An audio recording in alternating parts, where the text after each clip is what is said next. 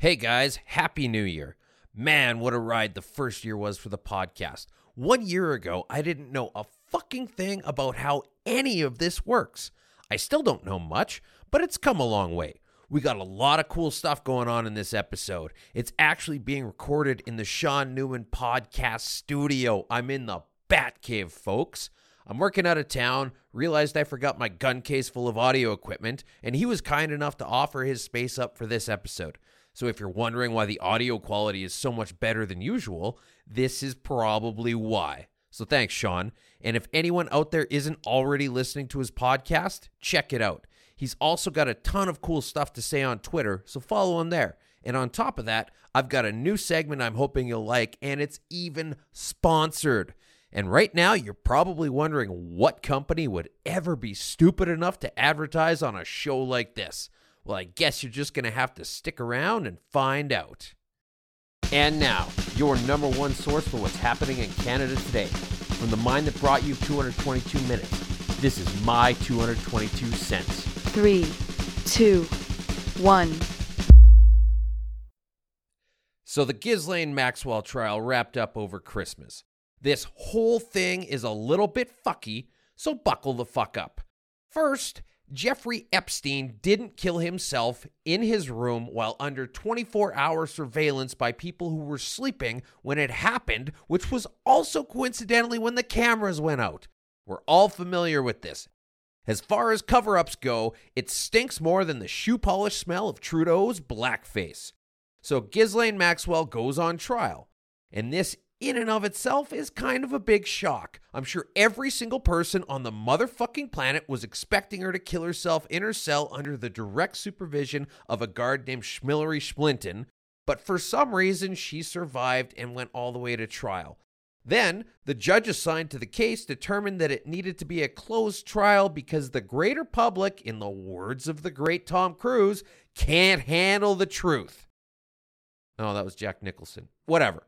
So she gets convicted in what seems like a very fucking short trial. I mean, do you people even remember how fucking long the OJ trial went on for? It was the only thing CNN played between the hours of 1973 and 1997, and this fucking thing gets decided over American Thanksgiving and Christmas break? Are you fucking kidding me? So, anyways, she gets convicted of sex trafficking minors. And, like any transaction, there is a seller and a buyer. So, assuming that there was enough evidence to convict her of this shit, you'd have to say who or whom these minors were trafficked to, right? Makes sense? You people with me so far? So, here's where the shit wheels fall off the shit wagon. Her defense attorneys struck a deal with the prosecution that she could have a reduced sentence for not naming names.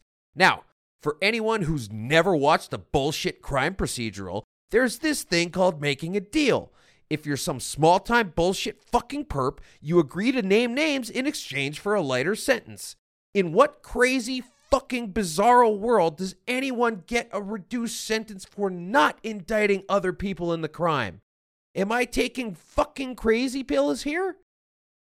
They had to establish a chain of events to convict her. You can't convict someone of trafficking minors if there's no evidence of them being trafficked to anyone. At that point, you're just a shitty salesman. And if that's illegal, there's a lot of used car parking lots where you can bag perps at your fucking whim. And yeah, it's a shame that this happened to Jeffrey and Ghislaine because they always looked so happy together. But at what point do we say that the justice system needs a bit of motherfucking justice in the fucking system? Oh, and do you want to know what the icing on the cake is? The guards who fell asleep while giving Epstein 24 hour surveillance had their charges dropped the day after the Maxwell trial wrapped. How fucking splendid. This whole fucking situation has more red flags than my ex wife, and you people seem to be willing to ignore them like the younger and stupider version of me that I used to be. Well, you know what it takes to untangle yourself from a situation like that? You get the Klaus Schwab. You'll own nothing, but you'll be happy. Trudeau and the idiot liberals have been saying in social media a lot lately that they have our back. And yeah, the obvious joke here is that it's so they can stick a knife in it, but let's dig a bit deeper. Emperor Blackface himself, Justin Trudeau, tweets a lot about this. If you do a search, it gets mixed in a lot with the whole Build Back Better thing. You'll own nothing and you'll be happy. Klaus Schwab the World Economic Forum. It's a little bit weird because that dude seems to have his hand in more pies than Harvey Weinstein. I mean, you're on the record as having endorsed his New World Order, Justin. I'm not saying it's going to happen. I'm just saying it's a bit fucked up as far as worldviews go, and you're publicly plugging it. And so, mixed in with the Build Back Better bullshit, you can find these gems. September 20th, we've got your back, and we always will. October 8th and December 17th, we said we'd have your back, and we meant it. October 21st, we said we'd finish the fight against COVID 19 and that we'd have your back. September 30th, we'll continue to have Alberta's back. October 22nd, Saskatchewanians, we've got your back. November 16th, British Columbia, we've got your back. November 24th, 25th, 26th, and December 14th, we've got your back. December 3rd and 6th, we'll continue to have your back. December 31st, Happy New Year, Canada. Clinking glasses from Rebecca, Molly, Jack, Wexford, and me. Here's wishing you all the best in 2022. Canada's Conservatives will continue to be your voice in the new year and fight for the future of every Canadian. We will always have your back. Oh, wait, that last one was Erin O'Toole. I just get so confused sometimes. They're kind of hard to tell apart. I mean, the liberals keep doing all this weird, crazy shit, and no one seems to be speaking out against them. Nobody, for lack of a better word, opposes them. Nobody in Ottawa finds themselves in opposition to what he's doing. Liberals employment minister Carla Qualtrough, who looks like she should change her name to Karen McCarran face, said that unvaccinated workers who were let go from their jobs are ineligible for employment insurance. That's kind of a big fucking deal. People who have worked hard and been forced to pay into the wealth disbursement shit show that is our mandatory government rent unemployment insurance for years have the potential to be refused coverage despite it not being part of the deal when they paid into it. This is literally some Darth Vader shit. I have altered the deal.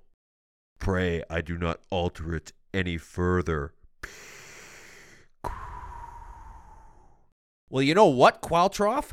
You've spent too much time at the government trough. Let's get rid of you and do away with any kind of paltry safety net. This is bullshit.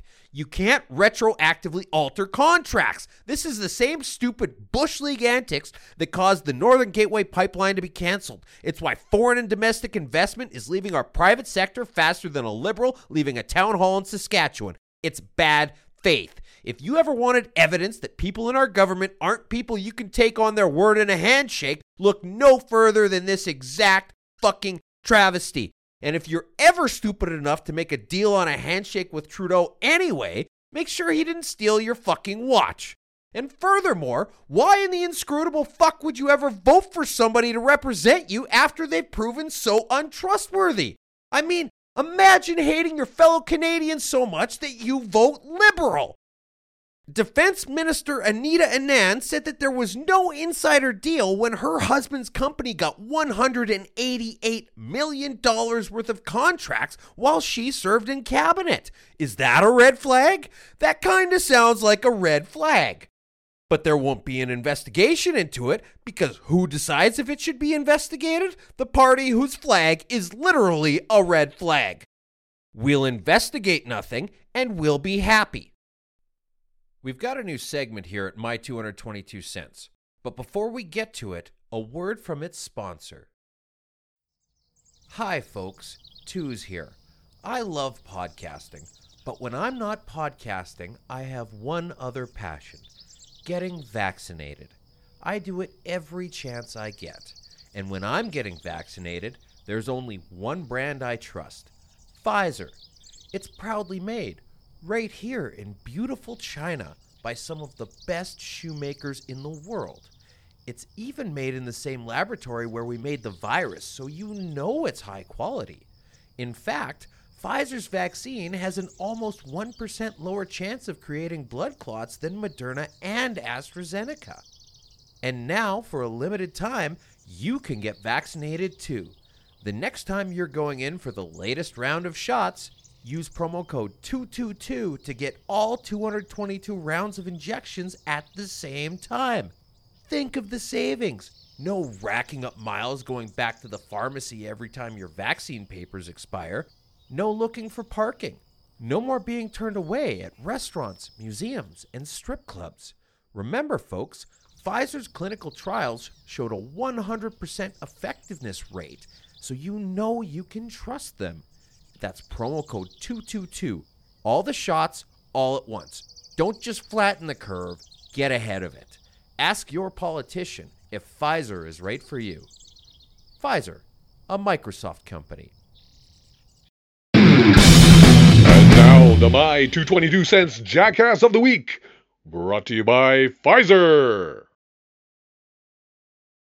This week's Jackass of the Week is Justin Trudeau. This fucking clown is raising CPP and EI premiums as of January 1st, which is pretty fucking rich considering the fact that EI is now about as effective at protecting Canadians as the fucking vaccine is. You ever notice how when you put small children in charge of their own decisions, they go absolutely nuts? They'll eat candy for supper, stay up all night, do no chores, and generally act in an irresponsible manner catering only to their personal short term needs? They're a lot like our duly elected members of parliament. And this, by the way, folks, is not a new thing. The Canadian pleb population being represented by a bunch of self serving assholes is a tradition almost as old as the nation itself. Canada first became a country in 1867. By 1873, members of parliament had already started to take summers off. Do you know how they decided this? They voted for it. Yeah, I'm sure there was some naysaying fuddy duddy in the back who suggested that perhaps acting in the best interests of the people they were paid to represent ought to be a full time job, but I'm sure they called him a dunderheaded milksop, threatened him with fisticuffs, and didn't invite him to that evening's soiree. So, yeah, 1873 was the first year in our long and treasured tradition of paying members of parliament full wage to do fuck all. Apparently, when you put a bunch of fucking children in charge, they vote to not do their chores. Fast forward a bit, and Trudeau's Liberals have, like children, tested us to see how far they can push things until they get a spanking. Between summer break, breaking before the election, breaking during the election, breaking after the election, and Christmas break, our members of parliament have worked a total of 19 days in the past six months. I don't want to sound like an asshole. Who am I kidding? I call it how it is. If you can work for 19 days in half a year, your job is unnecessary. If you worked like this in the private sector, you would become what is known as a cost savings initiative. And then you might or might not get EI depending on whether you have myocarditis. And maybe you're asking yourself where our opposition has been during this unprecedented time off. They've been at home because that's what we're paying them to do. And why in the lazy and entitled fuck would they oppose something like this? At this point, they couldn't give fewer shits if they ate a block of cheese dipped in Imodium. Listen, assholes, get the fuck back to work. Come on already. Let's go. Brandon, Manitoba is reeling after the news that the Youth Provincial's Bonspiel has been delayed due to COVID. Locals are concerned about whether or not they'll be able to reschedule, as there is only about eight months of winter left in Brandon. Breaking news Patty Hajdu, recently named Indigenous Services Minister, stated that her department will not release a timeline for ending boil water advisories on reserves. She says she wants to consult with communities. I mean, at this point, we're not sure if they even want clean drinking water. We now go live to our sports desk to talk about the Calgary Flames' new arena deal, or lack thereof. Hey, sports fans, Two's here with all your latest sports ball coverage. The Calgary Flames, owned by billionaire Murray Edwards, is pulling out of the $650 million deal they reached with the city to share costs for a new arena. Why, you might ask? Well, the deal changed after it was agreed to. Apparently, that's not a great way to run things when you're a fucking government. For further fucking evidence, refer back to five fucking minutes ago when I was fucking talking about the fucking liberals. So, after the deal got reached, new Calgary Mayor Jyoti Gondek, whose first act after taking office was to declare a climate emergency, said that the hockey club needed to foot the bill for right of way issues as well as an extra $4 million for climate mitigation. This has basically become the Green No Deal. It's Gondek with the wind. Listen, asshole, it's a hockey rink. They're filling the place full of fucking ice. If that won't solve global warming, what in the cross checking fuck will? Then, David Khan, who briefly held the most futile position in the world as provincial leader of the Liberal Party in Alberta, said online that if only the owner of the Flames lived in Calgary and paid taxes, the city might be able to pay the difference in costs for the new arena. Bitch, that man created some of the largest businesses in Calgary and he lived there for decades. He moved away in March of 2016. Do you know what happened at the end of 2015? The fucking liberals. That's what happened. Elections have consequences, and you people are the reason he doesn't live here anymore. Jyoti Gondek, the batshit crazy idiot who's trying to squeeze a sports team for a few million dollars for solar panels or some shit, is the same one who is sending a literal $100,000 of Calgary taxpayer money to Quebec to fight their provincial hijab ban. Bitch, we already send enough money to Quebec. You do not need to make it worse. Here's the thing though the arena deal falling apart isn't a total loss. This fucking situation shouldn't have happened in the first place. Sports teams are the only businesses in the world who get to stroll into City Hall slap their dicks down on the table, demand that taxpayers foot the bill for their physical address, and manage to walk out with a fucking check in hand. Could you imagine if anyone else in any other business tried that? Picture the owner of some small independent coffee shop or flower shop telling a fucking city council that if they don't buy a storefront for them, they'll just go to another city. It would fly about as well as a wind powered plane. And look, I get it. People like to argue that it's the only way to secure a team in a given location. They say that if our city doesn't play ball, or hockey, or football, or whatever the fuck, that the team will go somewhere else and the city will suffer as a result. Kinda. On the one hand, you don't want to lose the revenue streams associated with having the team. You don't want to lose the ancillary benefits of having a giant stadium, things like top tier concerts, and also Taylor Swift. But we keep forgetting that this should be up to the people to decide. It shouldn't be done because a city councilor doesn't want to lose re election because they'll be known as the guy who lost the NHL team. What the owners of these franchises don't ever seem to grasp is that they burn so much goddamn goodwill in the process of getting those few dollars out of the city. If they left it up to the people, they could have the best of both worlds. You could say you're having a fundraiser. You need to raise money for a new arena. And of course, everyone's first reaction will be to tell a bunch of billionaires to get fucked. Proper fucked. And then you say, yeah, we're not poor. We understand your hesitancy and we could go to the city council and we could put the screws to them. And you know what? It would work. They'd bend over faster than Trudeau when he answers a number with a Chinese area code. But we don't want to do that. We appreciate the fans and we appreciate the city. We want to stay here, but we also need this to work.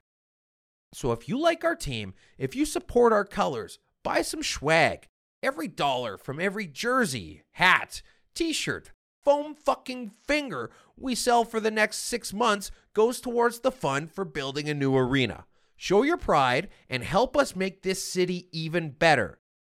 I mean, Jesus Christ, doesn't that sound better than thinly veiled threats of moving to Atlanta? Wouldn't that buy you a ton of goodwill? Don't you think that would cement your current fans and bring in new ones? This thing is a fucking slam dunk on an open net with the bases loaded. And unlike the Edmonton Oilers locker room, everybody wins. So if you're one of my fellow billionaires who listen to this podcast, take this to heart.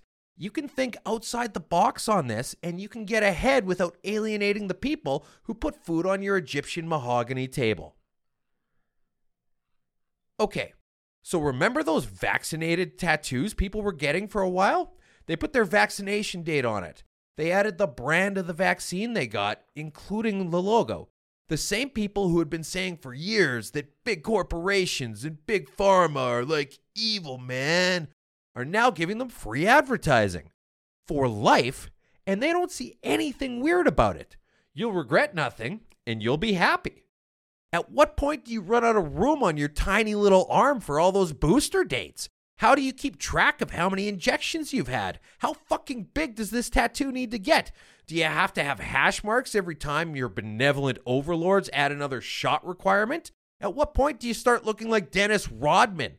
Is this whole fucking thing a conspiracy created by Big Tattoo Inc.? Does it become a whole fucking sleeve when you're required to have your fourth shot, your 15th? Do you have to keep writing over top of the brand name as you get whichever shot is available, like a biker's heart tattoo with updated names? I guess what I'm really asking here is at what point are you willing to admit that this was a pretty stupid fucking idea? Thanks always for listening. If you like this, subscribe. If you don't like it, fuck you. Thanks to B. Howie for doing the voiceover work for Jackass of the Week.